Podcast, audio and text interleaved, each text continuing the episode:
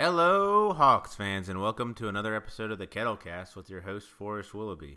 On this episode of the Kettlecast, I'll be previewing the Hawks' upcoming game against the Milwaukee Bucks with reigning MVP Giannis Antetokounmpo, and talk about what the Hawks will have to do to get a win in this game. Without further ado, let's get into it.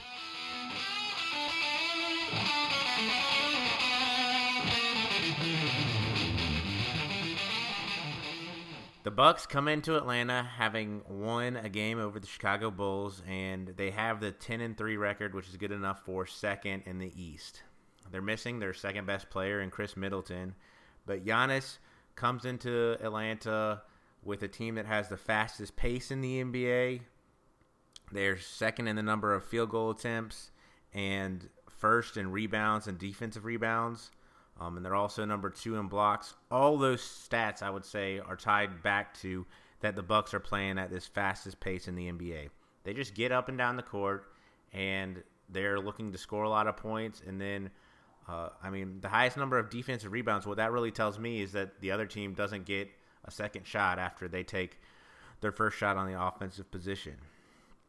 The Bucks are susceptible to the three-point shot. This is a team that's coached by Budenholzer, former Hawks coach, and part of his defensive philosophy is not to limit the number of three-pointers, but just to make sure that the people who don't shoot three-pointers very well are the ones taking the shots. So they let other teams get a lot of three-point shots up. They let teams get up the second most attempts in the NBA, and it's going to be imperative for the Hawks to win that they knock down those open three-pointers. But this Bucks team comes in sort of as one of the presumed favorites to represent the East in the NBA Finals, and it's not hard to see why when they have a good defense, they have a reigning MVP candidate, and they have a solid squad around them. They did lose Malcolm Brogdon, a kid from the Atlanta area who signed with the Indiana Pacers, but they still have Bledsoe and George Hill at the point guard position, and they had picked up Wes Matthews and old Hawks fan favorite Kyle Korver this offseason. They also have Brook Lopez, a big 7-foot center who usually is knocking down the three-pointer at a good clip, but this year is only shooting 28% from three. But they picked up his brother, Robin Lopez, so they have the two 7-foot twins. One interesting thing about those two guys is they love to pick fights with the opposite team's mascot. Robin, in particular, has been known to have scripted fights with other teams' mascots, and just in general, they are not. They really play into that a bit of being in grudges with other teams' mascots, so it would not be a surprise if Harry the Hawk gets into some sort of altercation with one of the Lopez brothers. They're also huge Disney fans. I think one of them has said that it's a dream of theirs to like sleep in the castle at Disney World or Disneyland at some point, but huge Disney fans and huge comic book fans. But it's nice that the Lopezes are on the same team. You can talk about how they're brotherly bond is. I think Lopez said that the Bucks' worst move was bringing Robin back to the team, but it's fun to see that the Lopez brothers on the same team. Again, this team is headlined by Giannis Antetokounmpo, who won the MVP last year. I mean, he's 7 feet tall. He's scoring 30 points, 6 assists, 14 rebounds a game, and he's shooting 60% from the field. He's just a force on the basketball court.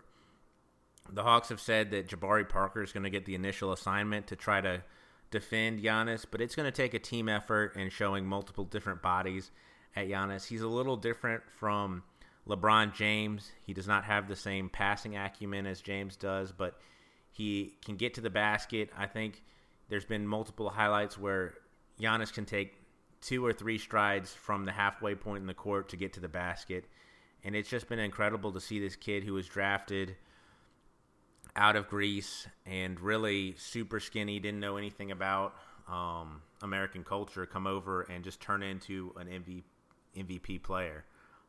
He's still working on his three-point shot, but he's even starting to knock that down at a more consistent rate.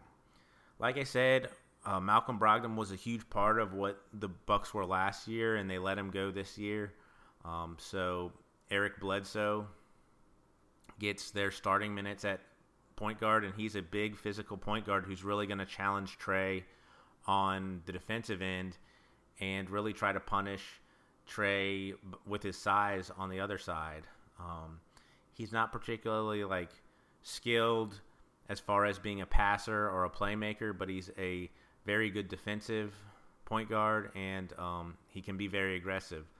I think Bucks fans would say they are not super impressed by his performance in playoff series, in the playoff setting, but he's been a very good regular season point guard for the Bucks. Brook Lopez, just to get to some of his numbers for the year, he's averaging 11 points, 2.5 blocks, and 5 rebounds. The Bucks are averaging, as I said, the most blocks per game, and the Hawks have been very susceptible to blocks. So if our guys, including Trey, both rookies, and Hunter and Reddish, go into the paint trying to get a shot off, unless they have some sort of plan, it's going to get blocked.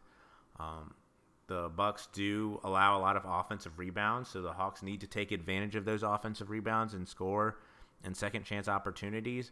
But the Hawks are going to have to be very deliberate in their attacks in the paint, and also mixing it up between drives and getting those three-point shots that will be there and finishing at the rim. The Hawks are unveiling their Peachtree jerseys tonight. This is the city edition. Nike is sort of rotating a whole bunch of different designs for every team in the NBA now that Nike owns or has the right to make the jerseys. And the Hawks edition this year is the Peachtree edition, which is a black jersey with peach highlights and peach lettering. In pictures, it hasn't looked super great, but I'm really excited to see what the jersey looks like in person. And I'm also really excited they get to do an alternate court as well. And the mock-up looks really good, but it'll be very I'm super excited to see it in person and see what the Hawks logo and peach looks like. And it'd be nice if the Hawks had another jersey that they could go to. And I think of these city editions, the Hawks one isn't terrible. I mean, when you're doing so many designs of jerseys in subsequent years, you're going to have some ones that look really bad. But, man, go look at the Mavericks jersey that they have this year as their city edition. It looks like a ninth grader just went and did some word art, and there's been some bad ones. The Bulls one, someone was showing that how the Bulls went from a very cool jersey that highlighted the Chicago city flag and made it a jersey to now it's the same light blue color, but it has the Bulls logo on there, bizarrely, kind of. So it could have been really bad, but I'm excited to see how the Hawks jersey looks tonight. And they're really leaning into this Peachtree branding. I think it's a smart move with all the Peachtree that goes through Atlanta. There's a little bit of pushback just from fans that the Atlanta United soccer team used peach in their kit, and they were the first ones to do it, and why are the Hawks just following that, kind of a little late? But if it pushes the Hawks to try some new things and maybe get a better jersey out of it, I'm excited to at least see a new jersey, and especially with, it feels like the Hawks jerseys that they have now, the ones with the triangles on it and the bright green, is on its way out to see what Nike's going to do with it going forward.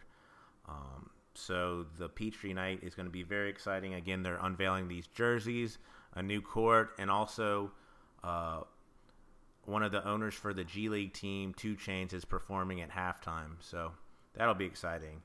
But looking at the actual game and what the Hawks have to do to possibly get a victory in the game, they got to do all they can to stop Giannis.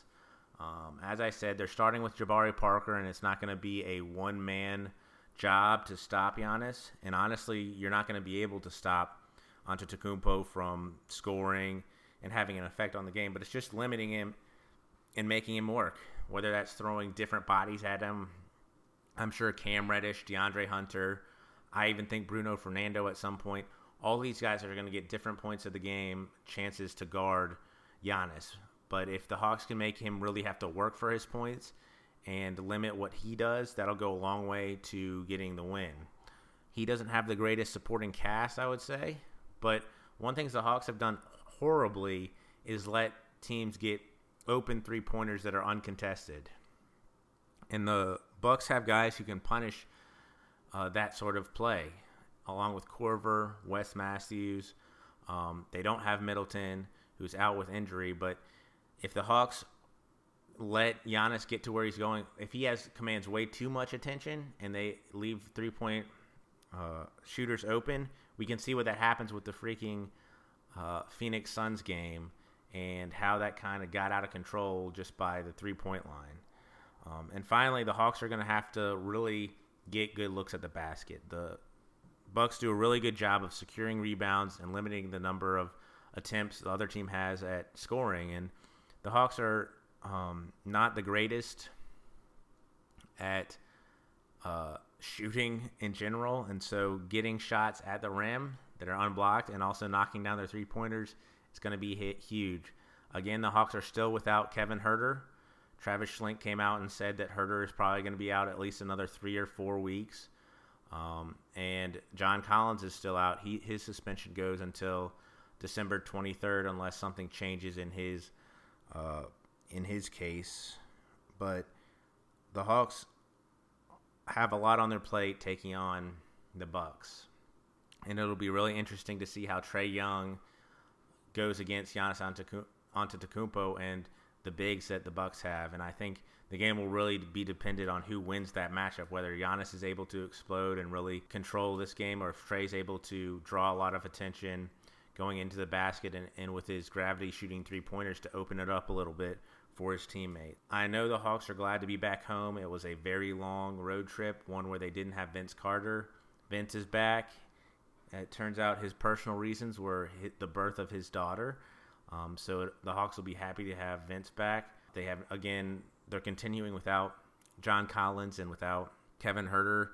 And this game against the Bucks will be a good way for the Hawks to kind of see where they're at after 2 days off and after that Western Conference swing.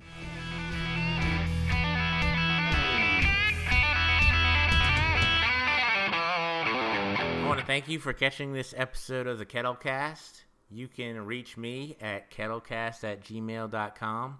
If you could leave a review or rating on whatever platform you're listening to the podcast on, that would be a huge help. Until next time, go Hawks!